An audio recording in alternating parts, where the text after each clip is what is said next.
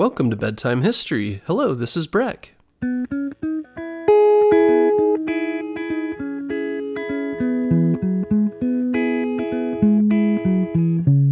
Guess what, parents? Bedtime History is now available on Story Button. Story Button is the easiest way to listen to our show without using screen devices like your phone or a tablet.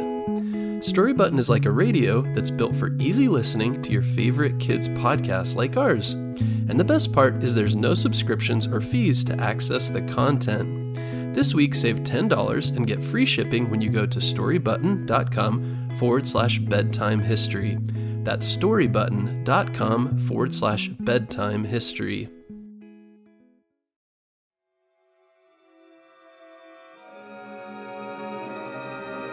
Close your eyes and think of your day. Think of some of the objects you saw family, friends, trees, maybe a pet or the big blue sky and the white moon in the dark of night. Maybe you saw a smile and objects moving, a car speeding by, someone kicking a ball. Most of these objects are things you are used to, but when you were a baby, they were very interesting. You were curious about everything because it was all new and fresh. As we get older, many of these things become familiar and perhaps not as interesting. Tonight we're going to learn about Leonardo da Vinci, who was one of the most curious and creative geniuses in recorded history. As we learn about him, think about how he saw the world differently and how you might see the world differently too. Leonardo was born on April 15, 1452, in the country of Italy, in a town called Vinci. Leonardo da Vinci means Leonardo of Vinci, the town where he was born. He was born during a time that later became known as the Renaissance, which means rebirth, because the way people saw the world was changing dramatically during this time.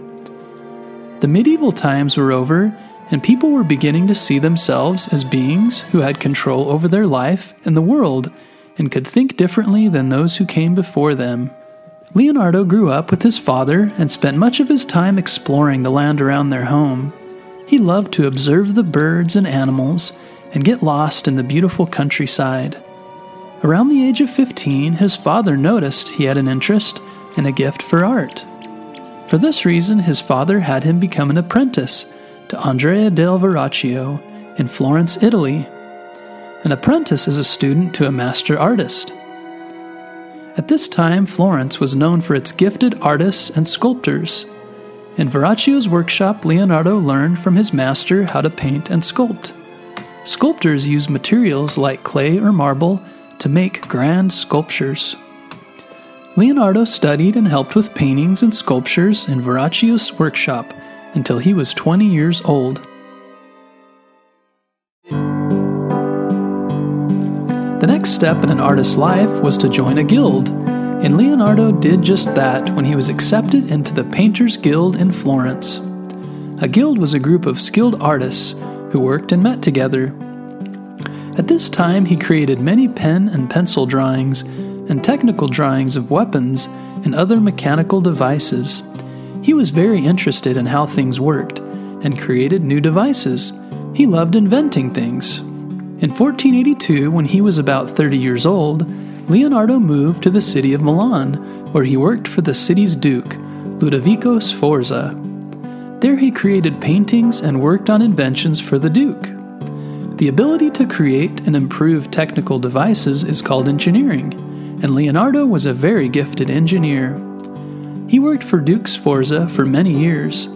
There he painted two of his best known works, The Virgin of the Rocks and the Last Supper, depicting Jesus and his twelve apostles. He also helped design buildings and gave the Duke engineering advice for his army. One of Leonardo's other biggest projects was a huge 24 foot bronze horse for Duke Sforza. He spent 12 years designing it out of clay, which would be a mold to be turned into bronze. Unfortunately, before they could pour the metal into the mold to finish the horse sculpture, the project was stopped because a war started and the metal had to be used for cannons instead of the horse. In our day, someone decided to get together the money to finally build the horse Leonardo had always wanted. If you ever visit Milan, Italy, you can see it today. After the war, Duke Sforza was no longer Duke, so Leonardo stopped working for him. But Leonardo continued working in his workshop in Milan and soon had his own students and apprentices. In the 1500s, a French army invaded and took over Milan, so Leonardo left and went to Florence, where he had been an apprentice as a young man. In Florence, he painted his most famous painting, the Mona Lisa.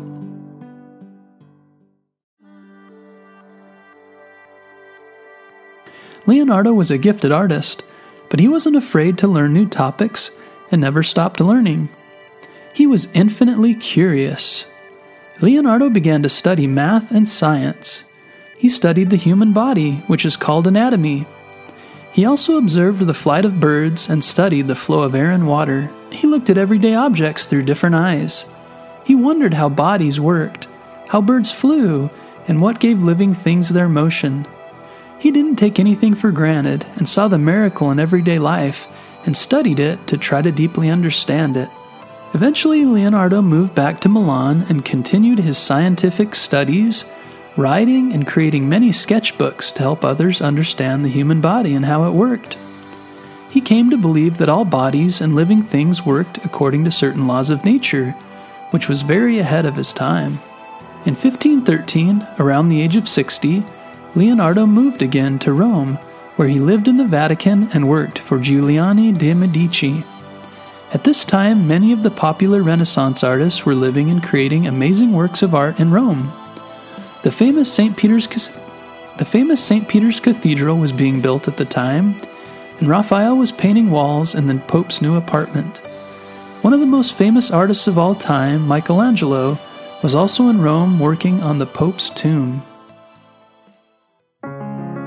By the age of 65, Leonardo was asked by the King of France to move there where he became his main painter, architect, and engineer, which was a great honor. There he continued his sketches and consulted other artists in their works. He also helped plan a palace and garden for the king. He spent a lot of time arranging his writings and sketches about nature in his many notebooks, which fortunately we have today.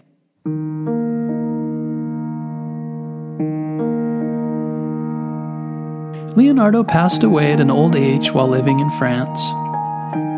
Today we're lucky to have many of Leonardo's paintings and notebooks. Many of the ideas he had were for machines that wouldn't be invented for hundreds of years.